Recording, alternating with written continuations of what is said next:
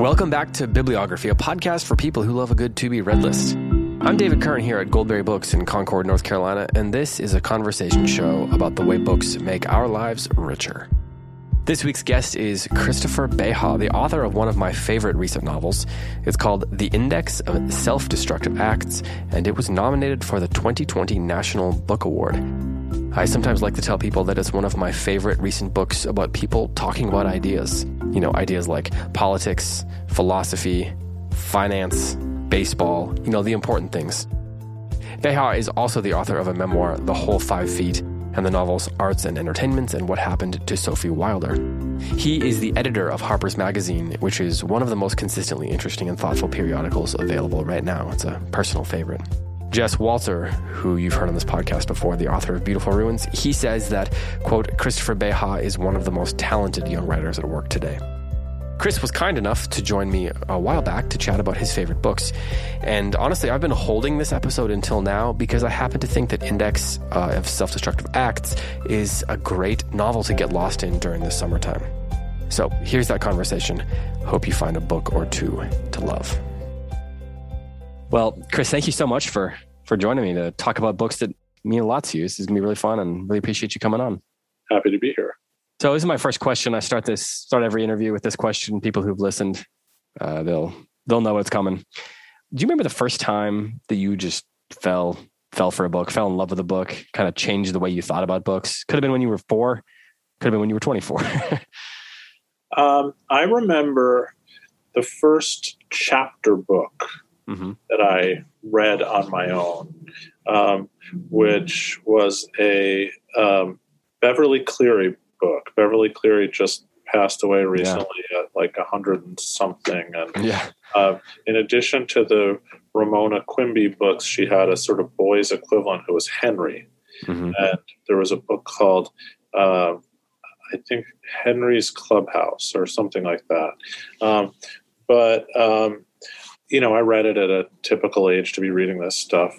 Um, and mm. Henry has a clubhouse. I, I mean, I, I, I, have never gone back and looked, but you know, I assume from the title that you know, and, and his his his uh, sort of private space. Yeah. And um, I I was I, I from a family that was a big family of readers mm. uh, and books were everywhere so i wasn't like the misfit for liking books but i, oh, okay. I did I, I, have a twin brother i'm very close with him and uh, we shared a room um, he was like slightly behind me on on reading um, although he has subsequently caught up um, uh, but I remember being able to read this book and sitting by myself and doing it, and ha- and having it be one of the first like truly sort of like private experiences. Yeah.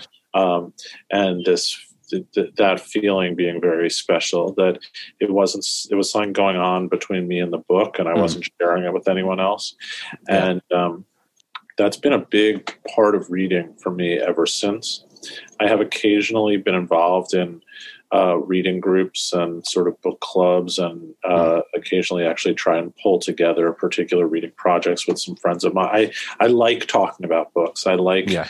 um, the social element of it, but I also very much like um, the the fact that it's something private between you and the book. I don't think that like it's not always when I finish a book or when I'm in the midst of reading a book I love, I don't feel the strong urge to press it on other people. I don't mm. feel a strong urge to talk about it with other people. I just love having it for myself, you know. Mm.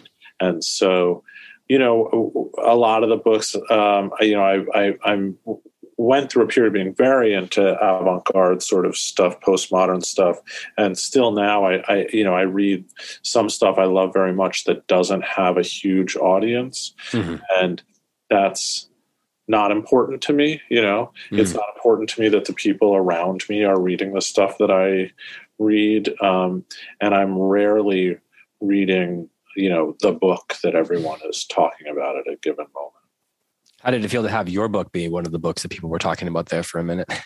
Um, I, I mean, that was that was great. I would say that like they weren't talking about my book the way that they're talking about Sally Rooney. You know, I, I, I was out. I live in Carroll Gardens, and and and my wife, uh, you know, who has been on your show, and mm-hmm. I were out walking this weekend, um, and there was a Sally Rooney coffee truck.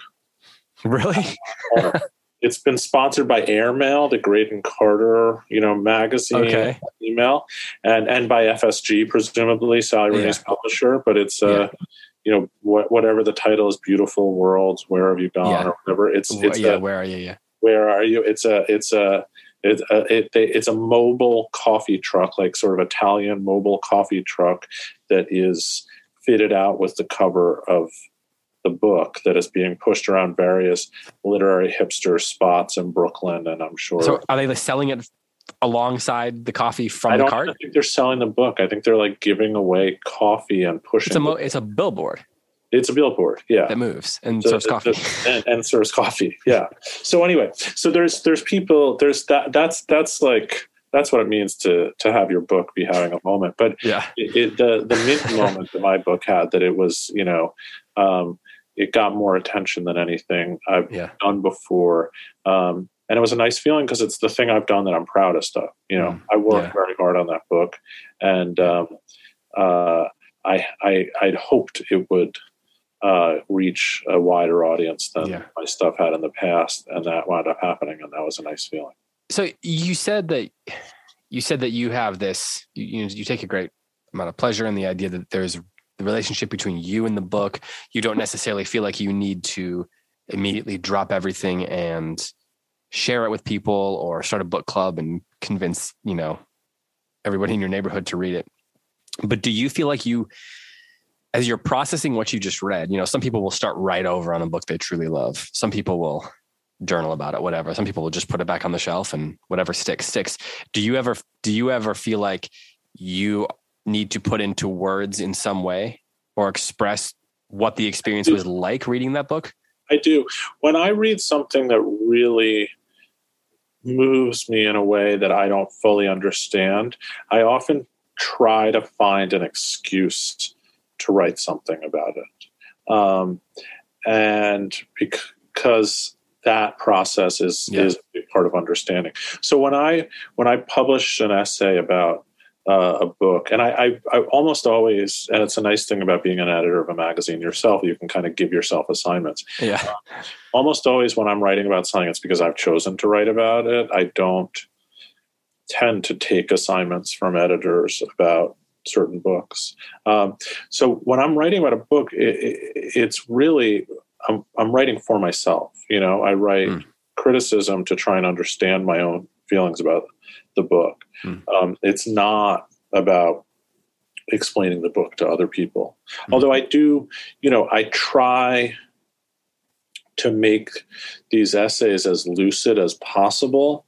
Um, but that really is, a, a, again, like for myself. It's the best way of, you know, you can feel these sort of vague, inchoate things about a book, but until you're forced to try and describe it to someone else, hmm. it's very difficult yeah. to pinpoint.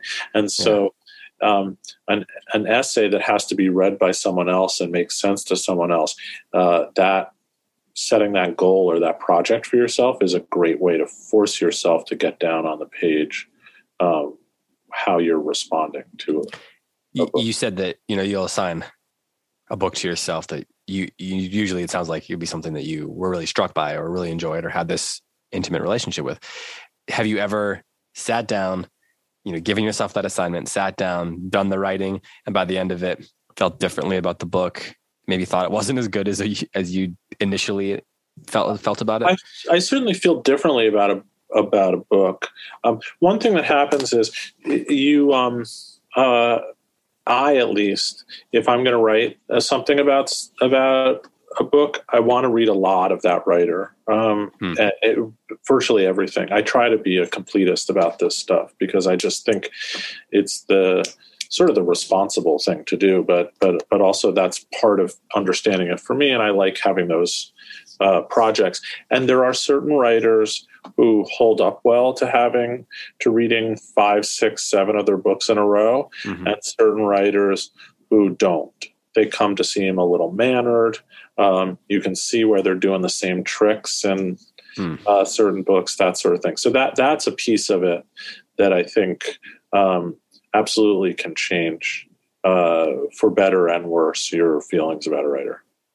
When you talk about it can seem a little mannered, do they go to the same tricks? You know, for some people, that is comforting. You know, you can read an Agatha Christie novel or something, totally. and there's you know, yeah. or certain kinds of genre, and you're you're expecting that. That helps you kind of grasp on some something to grasp onto to help with the experience. Yeah, and there's certain people who kind of and these generally are genre type writers, but but but some more literary writers, whatever that means, as well, who, you know, they put out a book every year or two. And you're, if you just like are a fan or whatever, the book comes out and you read it and you know, yeah, it's got a lot of what's in the other books, and that is part of what you're returning for. And then um, it's, it's over and for until two years later when the next one comes out mm-hmm. and that's a different experience than sitting down in the space of a month and reading six of these books that are really supposed to yeah. be read for the course of a decade or yeah um, and yeah, it's not sure. always necessarily entirely fair to the writer. You have to be um, you have to be aware of that too. That you're not necessarily reading these things the way they're quote unquote meant to be read. When was the last time, you, or, or could you even give a name of someone that you read? You know, you read a book by them, and then you went back and you read their whole that whole person's whole canon, so to speak, and you were just like, man, this person this from beginning to end, or there is something truly, you know, unbel- this is truly great. More people should be reading this person. Well, I don't know if I'd say more people should be reading because lots of people are are are, are reading. Um, uh, someone like DeLillo, who I go back to a mm-hmm. lot, yeah, um, yeah. but you do you you read more recent DeLillo, which has a lot of strengths to it, and still, you know, he's so good at the things that there's certain th- things that he he will always do well no matter what. Um, but then you go back to the the real peak stuff, and you just get reminded again. You like uh, white noise, that kind of stuff. White noise, Libra, the names, um, Underworld, of course, um, but some of the I love the, the the really weird stuff from the '70s. Great Jones Street and uh, mm. End Zone and the players and stuff like that, running dogs. Those are really weird books, but I think they're wonderful. I will give you someone who I, I can name someone who who people uh, should read. Um, a couple of years ago, uh, uh, Tin House, who has published a couple of my books and is a wonderful, wonderful independent publisher, published um, reissued a book by the Swiss writer Max Frisch called Montauk, mm. and it's kind of a weird um, work of what we would now call autofiction, uh, which is something that in the 70s and 80s, European, particularly kind of avant garde European writers were doing a ton of. You know, it's not new, this genre, but it's become a very fashionable thing uh, mm-hmm. within the Anglophone literary world now. But uh, Frisch did this book. He, he, he, he, he came on a book tour um, to New York. He was um, as some people were then and perhaps are now although i've never really done a proper book tour but you know he a, a, young publicist from his publisher was assigned to sort of shadow him. And she was a young woman who was uh, you know in her 20s and he was this very established world famous writer. Uh, and sure enough, they they had this affair, and um, they went out. They, they they went out to Montauk for a weekend, which is on the east end of Long Island, uh, from. Uh, uh, you know, from New York, where they they were for the tour, uh, and it's a it's a book that he published, and he was married at the time, uh, but he he his marriage was falling apart. But he published the book, um, I think, like a year later, you know, a, a very uh, more or less um, non-fictional uh, accounting of this of this weekend.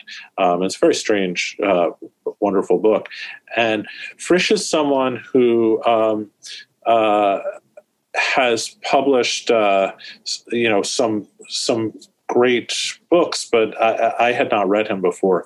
Uh, there's there was a couple of his books that have been on my list for a while, and I read yeah. this Montauk, and I was kind of blown away by it. And I went back and read basically all of him that's in English, um, including. Um, I'm Not Stiller is a great one. Homo Faber, those are the two that are sort of famous, and I had not read them before, and they're magnificent.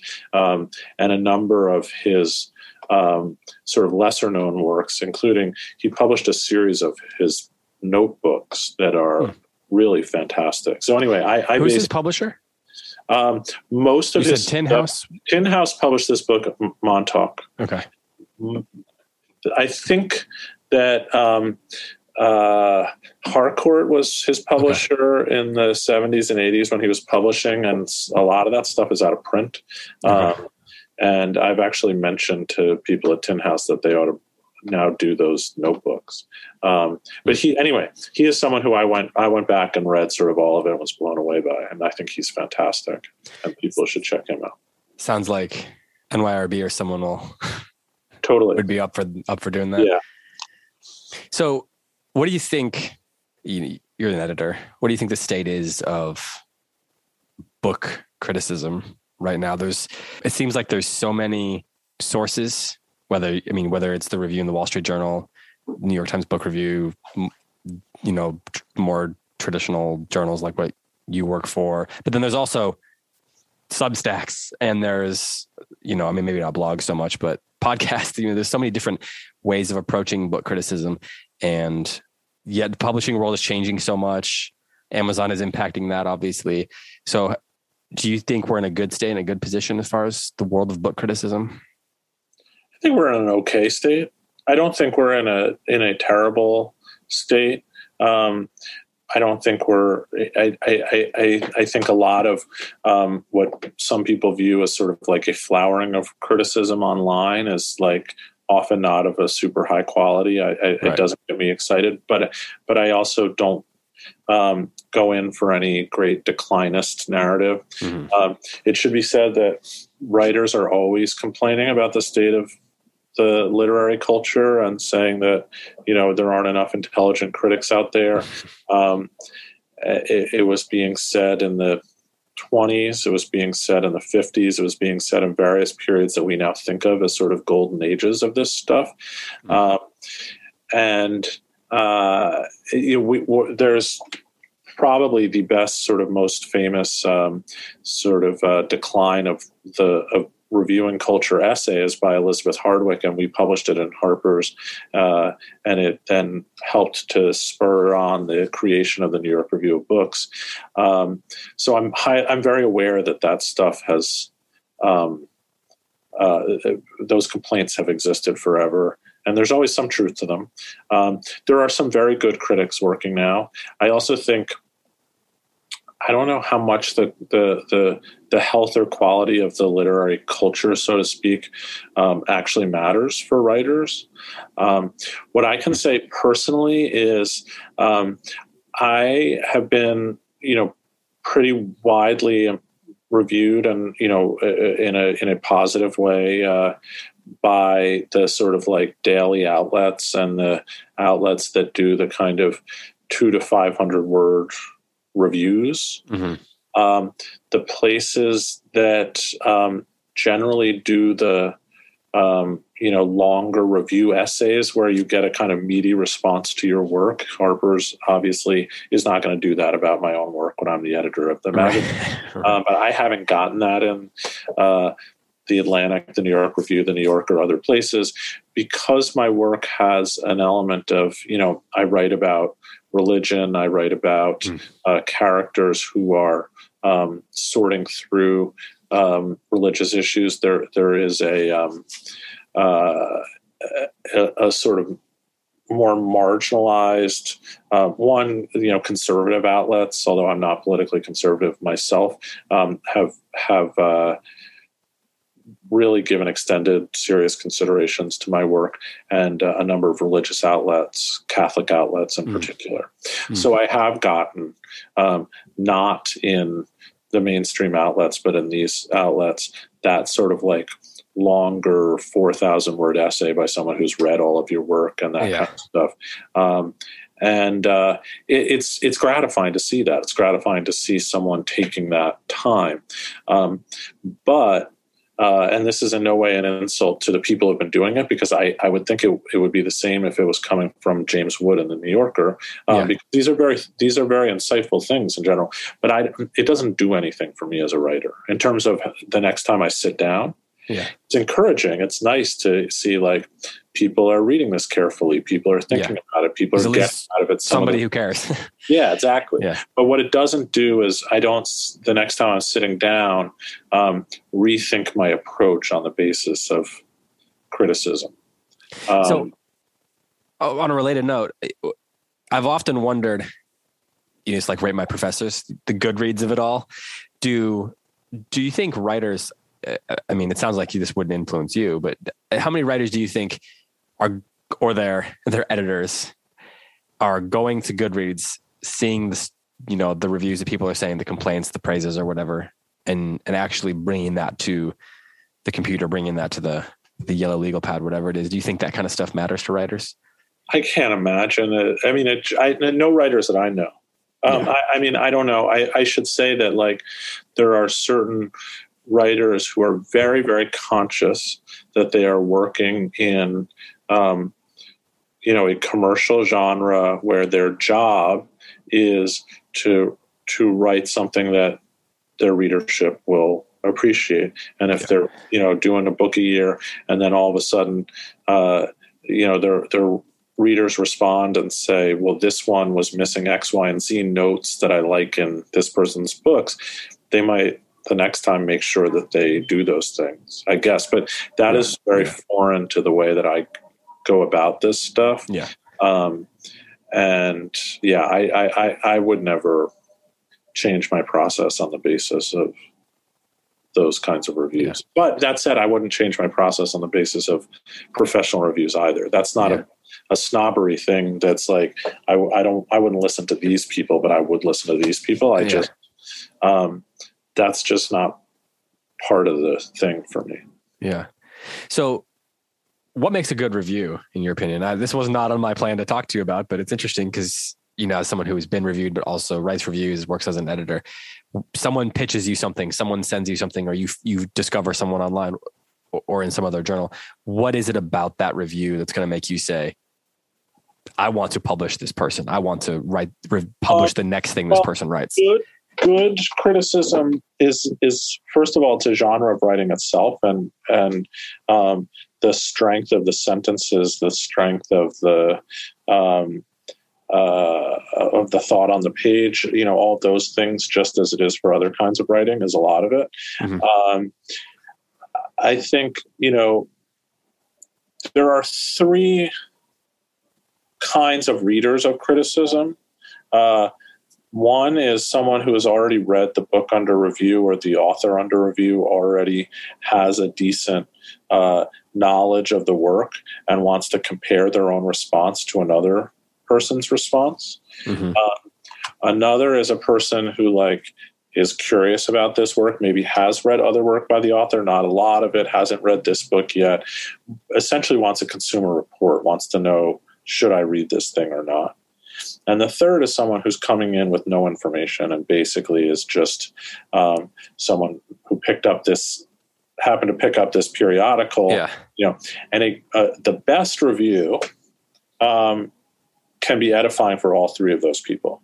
You know, so it should it should have enough in it of just good, interesting thought and language, and do enough explaining about this uh, author or this set of books that someone coming at zero will just enjoy reading the thing. Whether they will come out the end wanting to read this person's books or not is a separate question, but they'll just enjoy the reading of, of, of, of the essay. And then you should be, well, speaking to that person who has zero familiarity, you should also be able to speak to a person who has lots of familiarity, has already read the book, and you are not just telling that person stuff they already know. So it's not merely a plot summary with histo- with biographical background of the writer. You know, Yeah. there's some insights that someone else who's read the book will say, "Oh, I didn't read that that way. I read this this way." But it's interesting to hear someone uh, give their opinion. And then you know, you should also the in between person um, who really does want to know.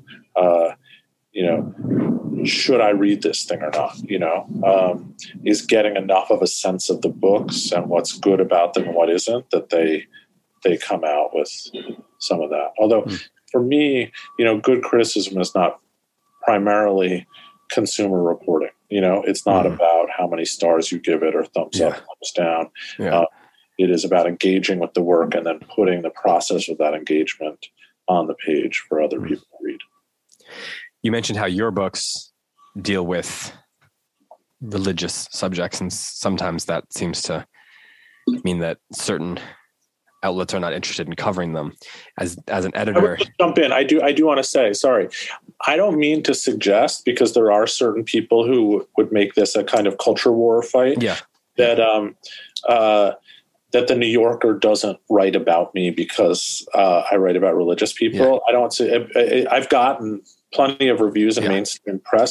Um, you know the the there are there are all sorts of good. You know the New Yorker runs its you know fifty reviews a year, yeah, yeah, and there's all sorts of reasons that I'm not among them um, and I don't think that anyone is biased against me. I, Okay, I will say that um, these other outlets actively seek out my work because it engages with issues that they don't find all uh, right, contemporary. right. That makes sense. Well, do you, as an editor of a journal, ev- do you pursue books that might also be less likely to show up in the pages of the New York Times or the Wall Street Journal? And I don't necessarily mean just because they cover things that you are also interested in, but do you? We we run both reviews of and excerpts from uh, a lot of small press books.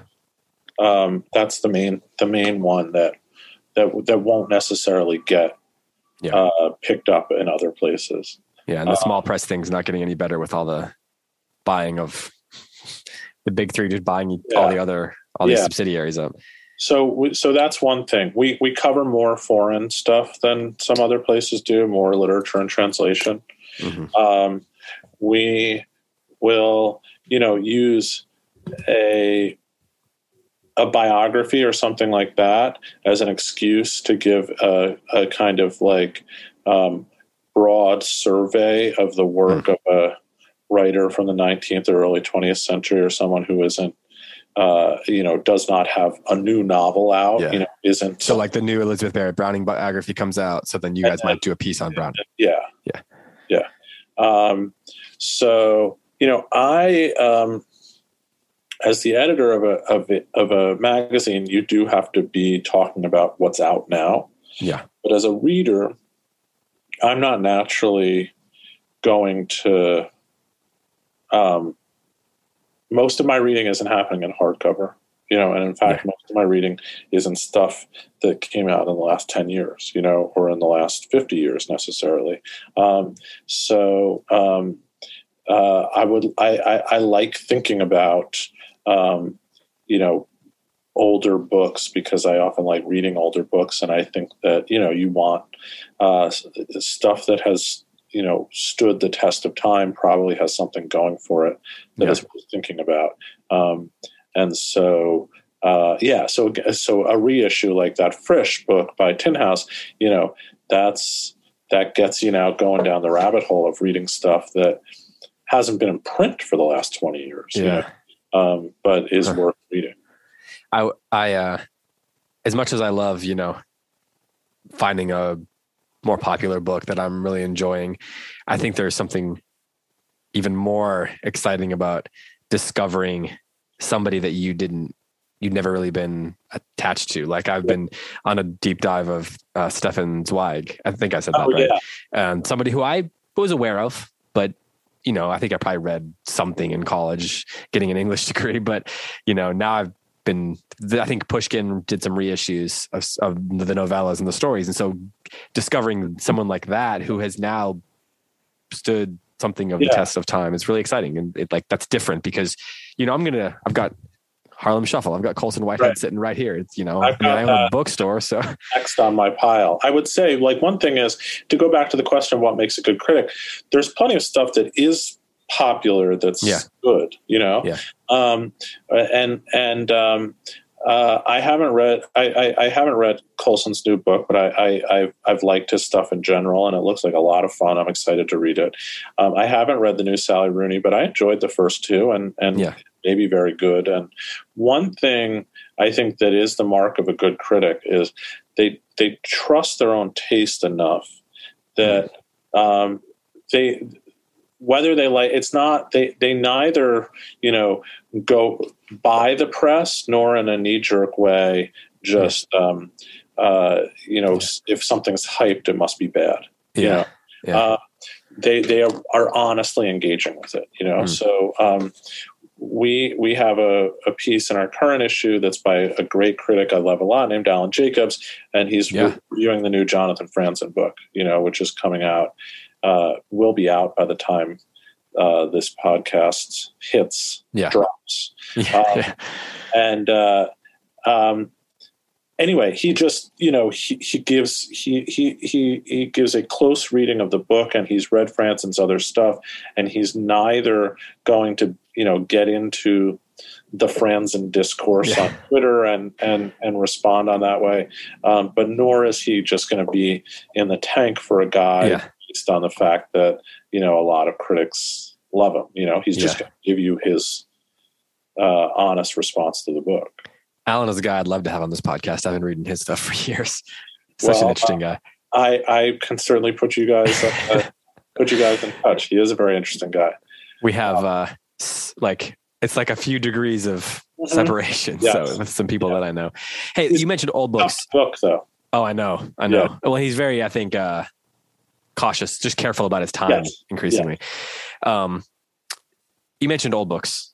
Yeah. And I I mean we, we can go as far back as you want on this. To what extent do the classics shut for lack of a better word, you know, for the sake of conversation, uh play in your reading life? I think I've read that you're a you're Anna Karenina maybe is one of your favorites and Yeah, I mean it's a huge it's a huge part um, continuously. I'm I, I do a lot of rereading, um, but I'm also picking up new stuff. So I came relatively late in life to Balzac, for example, um, and there's always you know he wrote a hundred novels. So so you know i'm i'm i'm often picking up new stuff of his that i haven't read but i'm also um, very often rereading george eliot tolstoy dostoevsky um, kafka.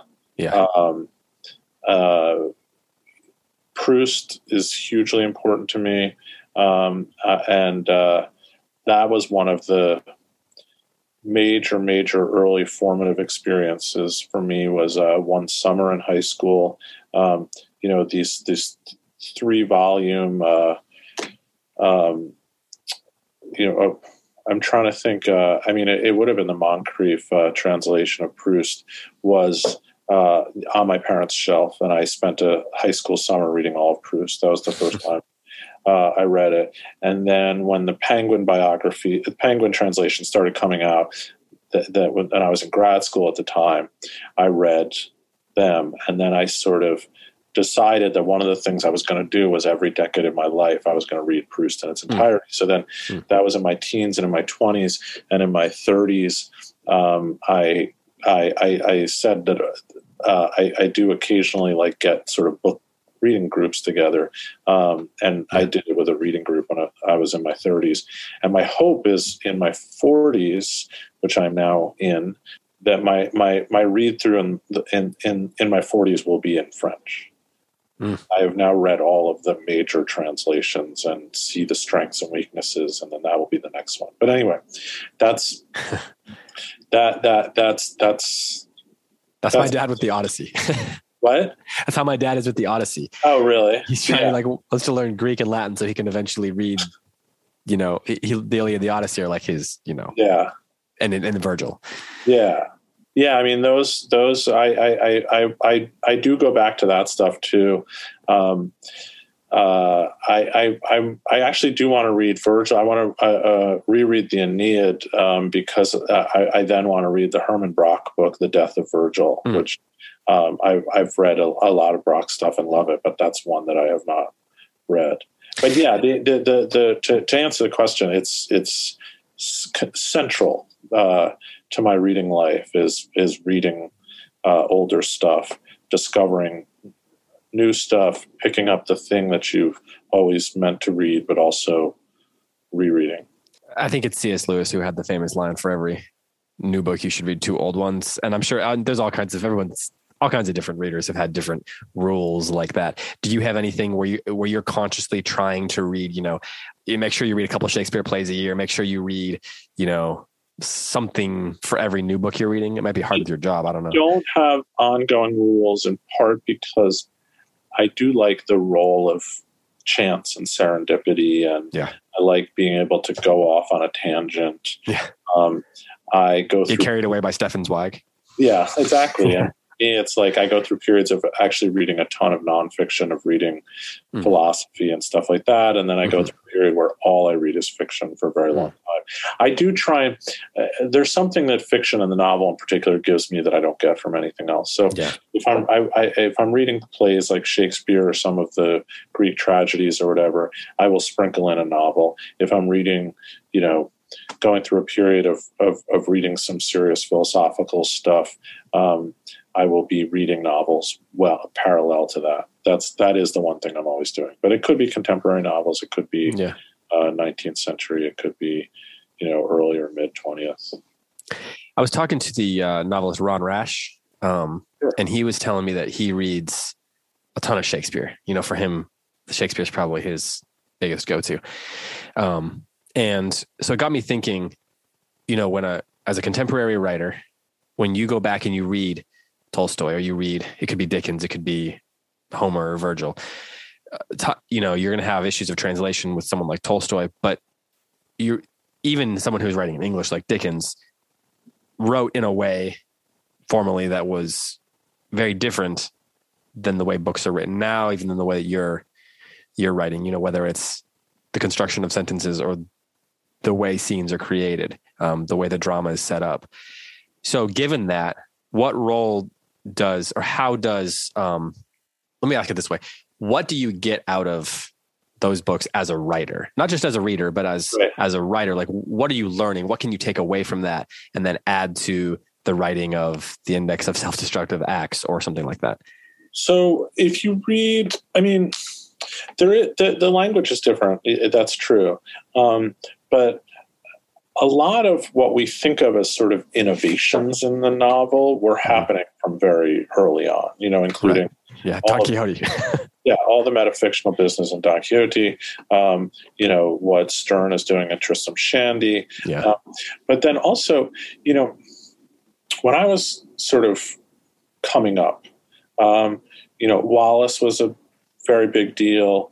Um, there was, uh, it, the big thing that seemed to be challenging um, a lot of writers, um, and we associate a certain set of um, uh, white male writers uh, with this, like Wallace and Franzen and Jeff Eugenides and um, uh, maybe Bill Vollmann. But you know, uh, Jennifer Egan was was working through this at the same time. Yeah. Um, Colson was um, is dealing with the dealing with the legacy of the great um, postmodernists and the sort of systems novelists of the 60s and 70s and you know Pynchon and to some extent DeLillo and Gaddis and people like that, um, and the way that they used the novel uh, as a form of social criticism or to talk about the the the sort of like macro issues of America at a particular moment.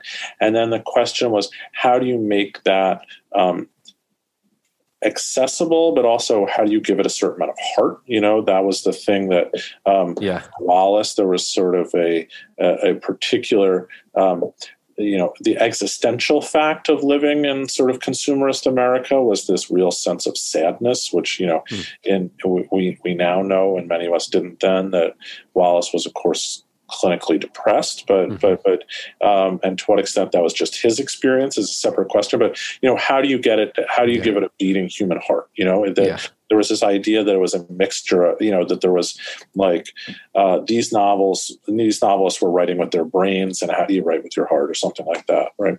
And what you find if you go back and read George Eliot, right, is that she's as smart um, a writer, I think, um, as as has ever written the novel in terms of um, her philosophical sophistication, um, in terms of what she's capable of doing as a social critic, even though mm-hmm. she's writing almost a story, you know, stuff about the England of um, a generation, half a generation before hers, or else she's writing truly historical stuff about, you know, Italy in the time of Savonarola or whatever. Um, uh, but anyway, she she she yeah. is she's a very sophisticated philosophical thinker, social thinker, political thinker. All of that is in the novels. They're big canvas novels, but there's an incredibly strong human element to them.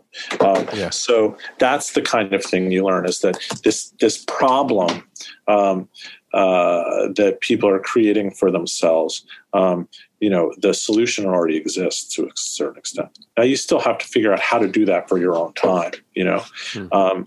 but there is a sense that um, I mean, to me, the biggest thing you, you, you find out if you actually read these people um, is that uh, a lot of the critics of the realist tradition, and this was true at the time of postmodernism, um, and it's also true now, I think, in the time of autofiction and the way that people criticize the realist tradition.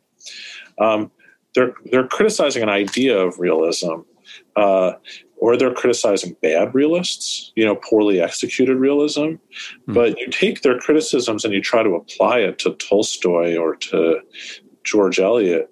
Um, and uh, it doesn't have anything to do with what they're doing. No, speaking of criticism, Tolstoy on criticism is pretty interesting. yeah, Tolstoy is, and Tolstoy, yeah, Tol- Tolstoy is interesting because Tolstoy came to abandon realism himself, the whole yeah. tradition, and he came yeah. to think that those books were, but from a very obviously a very different standpoint than yeah. the criticisms that you know a, a Rachel Cusk or someone makes yeah. now. So before I let you go, uh, do you have time for a couple more minutes? Yeah. Okay. I, I'm. You've talked about this a lot. The um, you you alluded to it already. Um, when I read your when I read Index, I'm reading um, Phil Klay's Missionaries uh, now. I'm finally getting to that one right as the paperback's about to come out. I'm finally reading the hardcover. Um, and I, you know, it's been said before. It seems like you owe a lot to someone like Graham Greene. To the, it seems like you're working in a similar tradition to someone like him do you as someone who cares a lot about these these religious ideas uh, these religious questions and cares about characters who are wrestling with religious questions. Do you consciously feel like you're trying to work in the same tradition as a graham greene or someone like that? Or do you uh, i mean it's owe something it, to him? It's it's good to know that people who have been sort of steeped in uh, Catholicism as a framework for thinking through these ideas um, have been capable of creating uh, great books, you know, yeah. and it's yeah. um, certainly Flannery O'Connor is is is yeah. one of them. Uh, Greene is one of them. Waugh is one of them. Um, Walker Percy, you know, there's yeah. a and um, uh, and and a number of French writers too, including Mauriac. Um, mm-hmm you know, it is. It's. I read them, and and and and I love some of them, um, uh, but I am not. I am not conscious of working in their tradition. And and the truth is, you mean, again, go back to Tolstoy and George Eliot, and this stuff is. Um, or not to mention Dostoevsky, you know, um, uh, their stuff is full of it, you know, yeah. and, and, and Eliot, um, her, her, uh, relationship to, um, the Christian tradition is is very very interesting, and we could just you know spend an hour talking about a that. Different um, specific but, podcast on that, yeah, yeah, but but but um, that's you know the novel has been one of the ways in which people wrestle with these questions for as long as the novel has existed, and yeah. you know the novel. Um, you know, sort of arose at the same time uh, as you know the what, for lack of a better term, you might call secularism, but but but um, it, it it arose in societies where these questions became live questions, as opposed to mm. questions that had to be solved within a particular religious tradition. You know, it, it, yeah. it arose in these moments of, of, of opening up about this stuff where people were expected to sort these things out for themselves, um, and so uh, to me, uh, you know, almost it's it's it's all over Proust too, um, Yeah. and, and and one of the things that um, a lot of the way, you know, he's very funny in, in his social snobbery way about these salons um, that these different characters create and that these different characters attend, um, but they very much talk about the calendar and the way that it has replaced a certain religious calendar is the Mm. calendar of going to the salons, but also the way in which you have to submit to the authority of a particular um, figure in order to be a member and uh, the rituals of it and things like that. And um, anyway, he, he's he's wonderful at at uh, uh, sorting through some of these things, and and in many ways, the the subject of the book is is sort of the problem of secular time. Um, uh, although you know. I, next time I read it, I'll think something else is the subject. that was what I thought was the subject the last yeah, it's the. I nature of a really great book. Yeah. Um, before that, I thought the subject was sexual jealousy. And before that, when I was a 17 year old who wanted to be a writer, I thought the subject was, you know, a young man who wants to be a writer. Um, uh, but, but anyway, it, these things are in all of these books. So, so Yeah.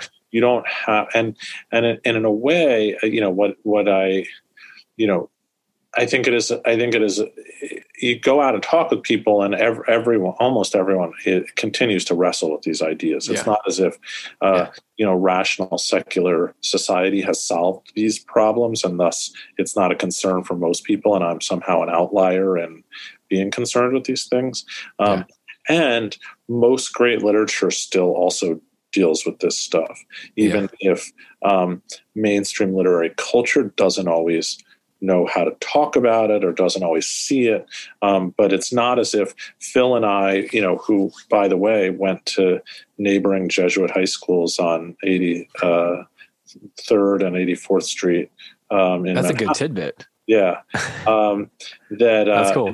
Yeah. So Another Phil, guy I'd like to have on. Phil, Phil, Phil, and I, uh, you know, are coming at it from a particular tradition, but it's not as if you need to have writers who are themselves in one tradition or another to find writers who are grappling with these issues. You know, most most good fiction, I think, still is. Yeah. It's interesting because I'm Orthodox. So to like, I read Dostoevsky and I come at it from a specific perspective. A lot of it feels familiar. Yeah, The whether it's the the habits that the characters are living through. That you mentioned the calendar, but I don't feel like as a wannabe writer, um, Dostoevsky like I don't read Dostoevsky and want to write. It Yeah. informs my spiritual life and it Yeah. informs like my inner life in in a lot of ways. But when I the people who want to make me want to write are like Charles Portis, you know, or you know, um, O'Connor. You mentioned O'Connor, certainly O'Connor. Um, but even like I could read Jane Austen, and she makes me want to write. yeah, Uh, I read Jane Eyre, and I, and that book makes me want to write. And so the the writers from the tradition that I'm a part of from my religious life, right. they inform that, but less so. Yeah, They don't. I don't feel like I'm trying to write the next Dostoevsky novel I mean that as if I like, could. it would be a mistake for anyone to try and write the next Dostoevsky. Yeah, You know, there's there are also, I mean, there, there's something um, I've been talking about, sort of, you know, influences in this way, but you know, um, I couldn't point to anything that is Proustian about my writing. I mean, I wish Yeah, it was yeah. In a lot of ways, but you know, Yeah. Probably the mo- the writer who speaks most powerfully to me as a reader. Um, but um, it doesn't. I don't know. It's it's it's a funny thing. This uh, process of of influence. You know, um, Yeah. I was as a young writer, as as as many are. I I, I was very consciously influenced by certain people. Um, Wallace was one of them in ways where you know you find yourself just like almost writing pastiche of this stuff. You know, Yeah. you you Yeah. uh, uh, but you know Wallace himself, if you read his first novel, *The Broom of the System*, you can see large chunks of it where he's sort of doing Pynchon, and then large chunks of it where he's like Yeah. doing Gaddis, and chunks of it where he's doing um, DeLillo, and it hasn't all been um, assimilated into into one thing, which eventually did happen with him. You know, Yeah. and um, what you you know what you're trying to figure out as a, as a young writer is like is, is how to sound like yourself you know Yeah. uh, and Yeah. what that will sound like um, Yeah. and and and once you you do and reading other people and seeing the way they go about sounding like themselves is an important part of it. Um, but but once once you do, then it becomes very difficult. One hopes to point to different things and say this is where he got Yeah. this, and you're not conscious of it when you're doing it. Well, either. and a lot of it's got to be about the reader too, because like I read, I'm reading missionaries, as I said, and in some ways it feels like I'll read it and I'll think, oh, that feels like that could be Power and the Glory, and then some of it could be like Denis Johnson's Tree of Smoke, and just, and then sometimes it could be, you know, Dostoevsky, and it's Right. so much of that is I'm bringing what I've read yes, to it, and so that's going to inform the experience as well, and you know, for better or for worse for the writer. yeah, yeah.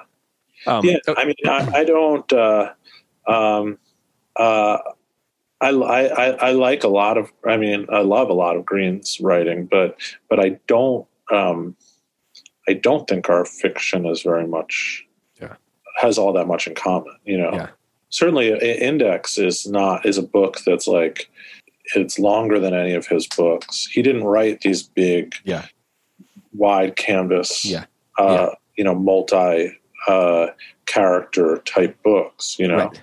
um, my earlier novels that's- probably have a little a little more of of of him in that sense you know um, i don't know if it, I, Yeah, because it could be it could easily be like just reveal how the, the reader is a bad reader when they say, "Oh, Index seems to have Graham Greene," or it's just there are questions that are asked in Graham Greene that have triggered Yeah. something that I asked found in your yeah and that's that's and and and those connections um, are you know that's that's that's for the reader to do and, Yeah. and as a writer you can't you can't tell readers how to read your book kind of brings us full circle to your original your original point about the the individual experience. yeah it's a it's a it's a private thing and and and um the the the in, in in Proust, I mean, that's one of the things that excited me from the beginning. Is the excitement of reading is in the book, and he he he sort of talks about the. I, I- don't have the the quote, but what- but